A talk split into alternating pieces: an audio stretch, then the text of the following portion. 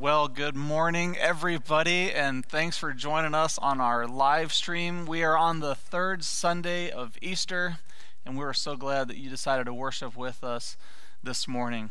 We're going to be looking at Luke chapter 24, verses 13 through 35. So if you have your Bibles at home and you want to flip to them, or if you want to follow along on the screen at home, you can do that as well. So let's open up the Word of God together.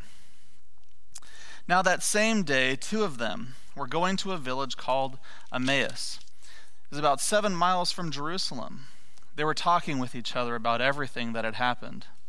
As they talked and discussed these things with each other, Jesus himself came up and walked along with them, but they were kept from recognizing him. He asked them, What are you discussing together as you walk along? They stood still, their faces downcast. One of them, named Cleopas, asked him, Are you only a visitor to Jerusalem, and do not know the things that have happened there in these days? What things? he asked. About Jesus of Nazareth, they replied. He was a prophet, powerful in word and deed before God and all the people. The chief priests and our rulers handed him over to be sentenced to death, and they crucified him. But we had hoped that he was the one who was going to redeem Israel. And what is more, it is the third day since all this took place. In addition, some of our women amazed us. They went to the tomb early this morning, but didn't find his body. They came and told us that they had seen a vision of angels who had said he was alive. Then some of our companions went to the tomb and found it just as the woman had said, but um, but him they did not see. He said to them, How foolish you are, and how slow of heart to believe all that the prophets have spoken. Did not the Christ have to suffer these things and then enter in enter his glory? And beginning with Moses and all the prophets, he explained to them what was said in all the scriptures concerning himself. As they approached the village to which they were going, Jesus acted as if he were going farther. But they urged him strongly, Stay with us, for it is nearly evening, the day is almost over. So he went in to stay with them. When he was at the table with them, he took bread, gave thanks, broke it, and began to give it to them. Then their eyes were opened, and they recognized him.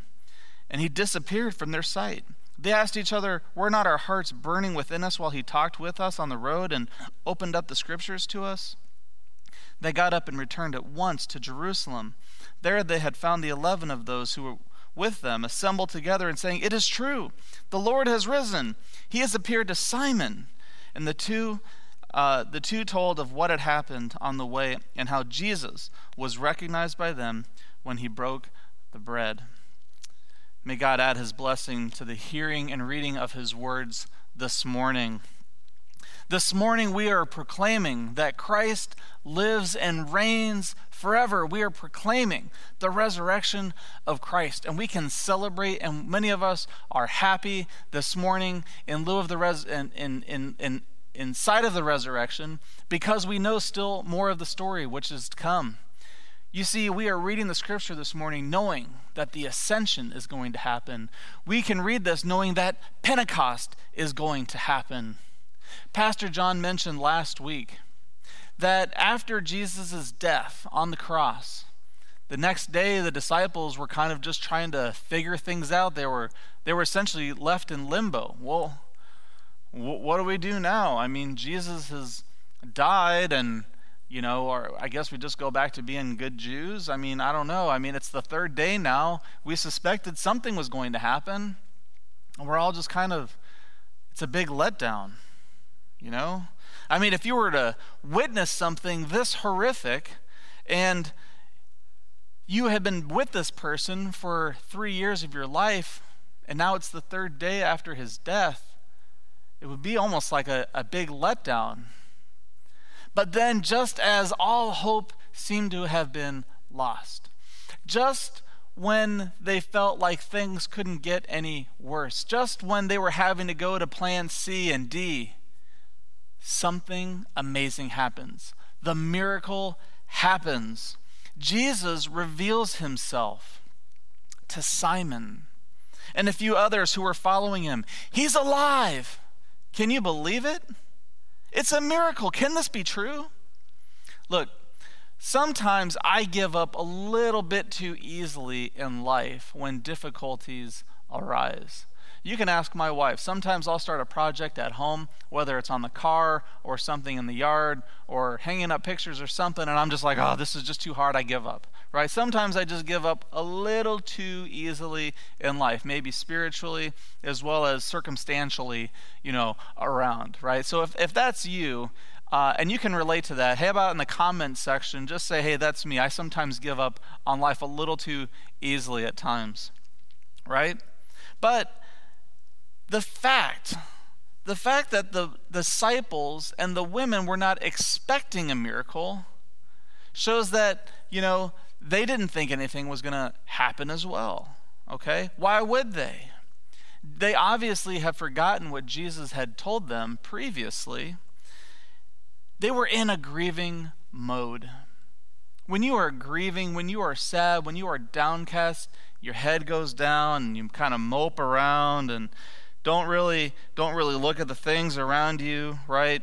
And we we get in this grieving mode, you know, and, and the, the whole idea of the reality of the situation around us is clouded by our grief. When we're sad, it almost seems like everything around us is painted with a gray brush, right? Some of you at home right now are grieving. I know that I'm grieving with this whole physical distancing thing, like it's getting more and more frustrating not to be able to go out and go shopping or just at least go into different stores or take my kids to a park for them to run around and play on the equipment and everything. For me to go out and eat in a restaurant, you know, all those things, I'm just like, ugh, you know, the fact that we're having to do church exclusively online and, and not have anybody here in the pews it's it's it's discouraging right? It's we're grieving that loss some of us are kind of acting like Eeyore, you know, and from Winnie the Pooh, we're just, oh, woe is me, you know, life is horrible. This is exactly how the disciples were feeling when Jesus encounters him. They, they kind of miss it. But now they realize that Jesus has been raised from the dead.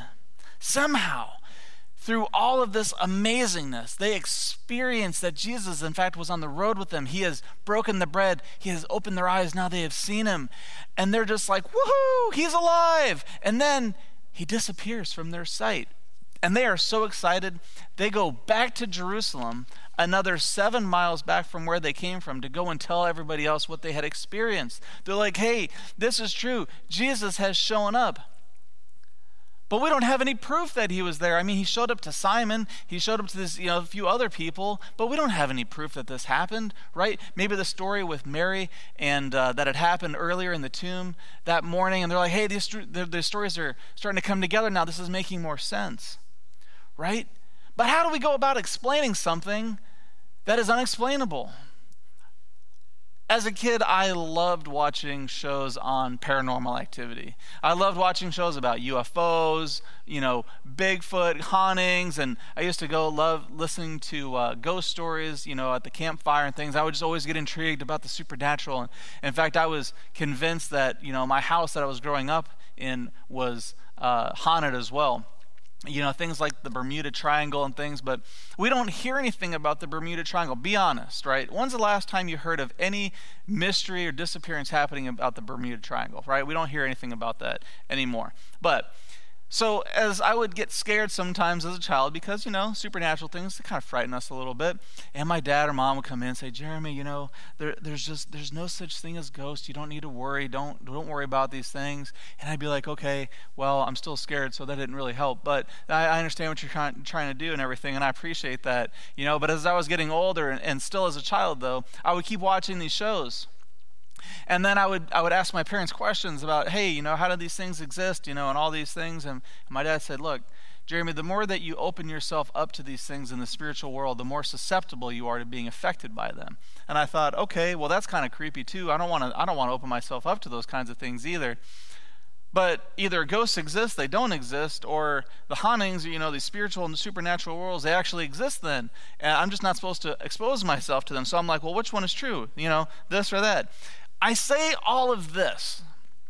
I say all of this Because we are fascinated by the supernatural, are we not? We are fascinated by the things that are unexplainable, right? And we get a little freaked out if we're being honest, right? We get freaked out when the supernatural happens to us. Have you ever been in an experience where something supernatural has happened and you can't explain what your experience has been? If that's you, hey, how about in the comments section? Just say, hey, that's me.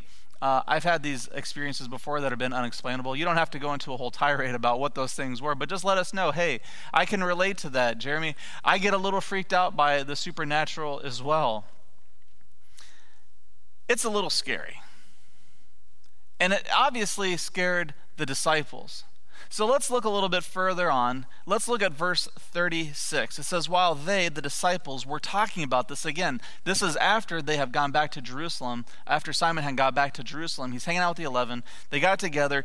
Jesus himself stood among them and said, Peace be with you. Shalom, peace be with you. They were startled, frightened, thinking that they saw a ghost. I'd say gave them a bit of a scare. Anyone who just shows up out of the blue is going to freak you out just a little bit, right? But, but how is it even possible that they thought they even saw a ghost to begin with? You know, and, and why didn't Simon pipe in and be like, guys, guys, guys, guys, don't be afraid. This is Jesus, right? I explained this already happened to me earlier today. Remember that whole story thing? Yeah, this is okay, right? This is Jesus. And Jesus didn't be like, hey, why are you guys all still in disbelief? As we find out later on in verse 38, Jesus says, hey, why are you guys still troubled in your disbelief? Oh, except for except for you, Simon. I know that you believe now because this is the second time this has happened to you today, right? Jesus says, "Why are you all still in disbelief?" Now there was two disciples named Simon. One of them was Simon the Zealot, and the other one was Simon Peter, whom we typically hear of in the New Testament. Simon the Zealot, we don't really hear much of a description about his life in the New Testament. But Simon Peter, we hear a lot about. In fact, it's Simon Peter who denies Jesus three times before he's crucified. It's Simon Peter who um, who recognizes and says, No, you are the Messiah. He is the one that realizes that Jesus is the Messiah. It's Simon Peter now who is who Christ has shown himself to uh, with breaking of the bread. But Simon Peter, he goes and he tells the other disciples exactly what has happened. And Peter, as I'll refer to him now, apparently is doubting still. Apparently, Peter is still a little bit skeptical of all these things. I mean, he's excited enough to tell everybody the description of what happened uh, seven miles away in Emmaus, and he heads all the way back to Jerusalem because he's so excited about what happens, but apparently he's still a little doubtful. In fact, we see that Thomas later on is the one that we call doubting Thomas and he says, Look, I'm not going to believe you guys until I actually put my hands and feel the piercings of Jesus' hands and his feet. I'm, I'm, I'm skeptical, right? I'm not going to believe you until I actually touch Jesus' hands and feet. And so we look at verse 39. It says, Look at my hands and feet. It's, it is me. Touch, see. A ghost does not have flesh and bones as, as you see that I have. And he said this, and he showed him his hands and his feet. And while they were still not believing because of the joy and amazement, he asked them, Hey, do you have anything to eat? And they gave him a piece of broiled fish. He took it and he ate it in their presence. So then Simon Peter is still a little bit doubtful. Thomas is a little bit doubtful. They get in a conversation, I bet, and Simon's like, Hey, why are you so doubtful there, doubting Thomas? And he's like, Why are you calling me doubt, doubt, doubting Thomas there, doubting Simon Peter? He's like, No, I'm not doubting Simon Peter. You're doubting Thomas. And doubting Thomas is like, No, you're doubting Simon. And Simon's like, No, Simon says you're doubting Thomas. And so that's how they solved uh, the issue, right? Simon put him in his place. Now, I would be remiss if I did not point out one glaring observation right? The disciples only realize that it's Jesus and they have their eyes open because Christ allows them to have that experience. Look at verse 31. It says, Then their eyes were opened and they recognized him. Later on in verse 45, it says, Then he opened their minds so that they could understand the scriptures. Folks, we can talk to people till we're blue in the face about how amazing Jesus Christ is and what he's done in our life. We can talk all day about all the facts and figures of Jesus, point, counterpoint. We can show people a pie graph, a chart. We can show people the historical records, the proof of the resurrection took place. Everything until we're blue in the face. And if the person's heart has not been softened by the Holy Spirit, you're going to be talking to like a brick wall. It won't matter how much stimulation you give them in, and, and how much you paint them a picture. It won't matter. Things are going to fly over their head if the supernatural power of Christ has not opened up their hearts to receiving it. Their hearts are going to be hardened. Yet it doesn't alleviate us the responsibility of sharing that good news of what Christ has done in our lives and how we can all have a new relationship with Christ because of the resurrection, right? But it is the Holy Spirit's job to intervene and change that person's heart, not ours. I've shared the gospel with a lot of people who are just staring at me with a deer in the headlights look. They have absolutely no idea what I'm talking about. They don't want to hear it. They're like, look, you know, that's what you believe and that's great. Hey, for you, you know, but for me over here, and there's all this spiritual relativ- relativism. And, and I'm like, you don't get it. Like, this really is actually true. Um, but they just their heart is not open to it. And there's other people that i've encountered and had many conversations with and it's like a light clicks on in their brain and, and their eyes light up and they and they realize wow in fact this is true. And you start looking at their lives and their lives start becoming transformed because the holy spirit has changed their heart so why should we get so excited about this particular story of these people on their way to emmaus number one because jesus is amazing and number two, it's because of the resurrection of Christ that we read about, is that we can have now a resurrection of our life, right? We were once dead, but now we have experienced a new life in Christ, and that we can look forward to the resurrection someday of our bodies. And so, maybe a question you might be thinking of and if you're not, I'll just throw it out there. Hey, when we die, do we go right to heaven? Or do we just kind of hang out for a while or whatever? And I will say there's a difference between our spirits being with God immediately versus our bodies being with God immediately. Why don't we look back at the Gospel of Matthew? Let's look at verse uh, chapter 27 and go to verse 50 through 52 and see exactly uh, what happened when Christ died on the cross. And when Jesus had cried out again in a loud voice, he gave up his spirit.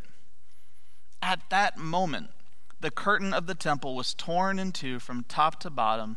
The earth shook and the rocks split.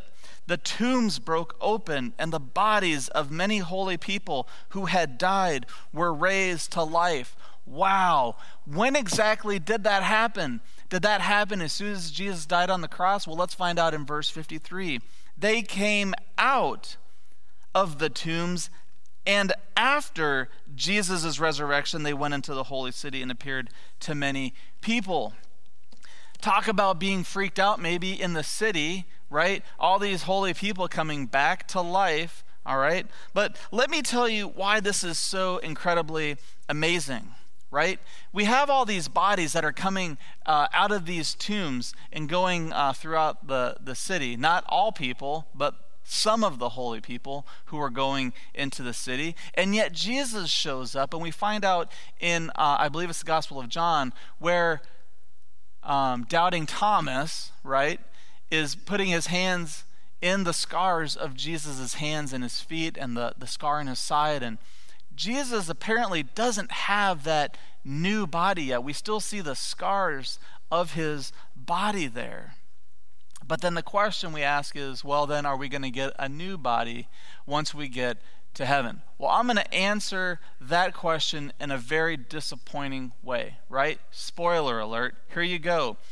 Everything is going to work out regardless, right? We die, we're probably buried or we're cremated or whatever. Those remains in the body, right, are going to be wherever they are, but our souls are going to be with Christ, and yet there is going to be a bodily resurrection that will someday happen. And we know that's going to happen because of what we read about in Matthew chapter 27. The context of when Jesus walked on the earth, the custom was when a Jewish person died, they were placed in a tomb. They weren't buried like we think about today. They were placed in a tomb. And after about a year, after their flesh and their ligaments muscles and everything else um, deteriorated, they went in and collected just the bones and they put them in a box, right? With the person's name on it, you know, here, here is so and so, right? And they collected and they just, the bones and they put them in a box and just labeled the person's name. And so we have archaeologists who have discovered thousands and thousands of these burial boxes with just the bones, and that was just the custom of the time of Jesus. Well, when the tombs broke open, when the tombs broke open, right, and you have all these you have these holy people that were coming out after Jesus' resurrection that went out and visited the people, we would say, well, I guess God must have constructed enough ligaments and muscles or whatever for them to, to get out again, right? To move around. And so, regardless of what happens to our bodies today when we're buried or cremated or whatever, I believe that God is supernatural enough and amazing enough to be able to work out that bodily resurrection, right? We are all going to have a bodily resurrection. But it's going to be new. You see, we can be with Christ in heaven within our spiritual realm, right? But maybe waiting on this newness to happen. And we know there's going to be a newness that's going to happen because of Revelation chapter 21, verse 5. It says, And he who is seated on the throne said, Behold, I am making everything new. Everything I am making new. New heavens, new earth. There's not going to be any more death. There's not going to be any more crying. There's everything is going to become perfected. Someday Christ is going to make everything new. And we are looking forward to that, to that second coming of Christ when the final uh, resurrection is going to happen of all those who have put their faith in Christ, all those bodies to be raised up to be made new. Are they going to be the same bodies? Probably not. They're going to be a new body right? We don't know exactly how this is going to happen, but we know it's going to happen. And that is why we have such a faith and hope in Christ and can celebrate the resurrection of Jesus this morning because we are looking forward to someday that happening again, where the faithful and the holy, the righteous, those who have put their faith in Christ are going to be raised together again with God in heaven. We can celebrate this morning because we can trust that what the scripture says is true. We can trust God at His word, and we can know because of Christ's resurrection Himself in a bodily form that this will take place, and that someday our souls, our bodies are going to be reunited in heaven with God forever. But we can still be present with God uh, when we die here on this earth. But we will go on to live forever and praising God, worshiping Him forever and ever. And we can be super excited about that, that Christ not only changes our lives for eternity, but Christ changes our life today so that we can have a new life. And that is the best news that we can ever hear. Let's pray real quick. Jesus, thanks for uh, giving us this words this morning, and thank you for helping us through our life and we just uh, we just praise you and glorify you this morning and we don't know how all these things are going to work out um, but we recognize that you are good you are gracious you are loving and that you are supernatural and you have the supernatural power to do anything. And so we trust you we love you and we can't wait to see what you're going to do during the second coming and we just uh, wait in expectation. Jesus amen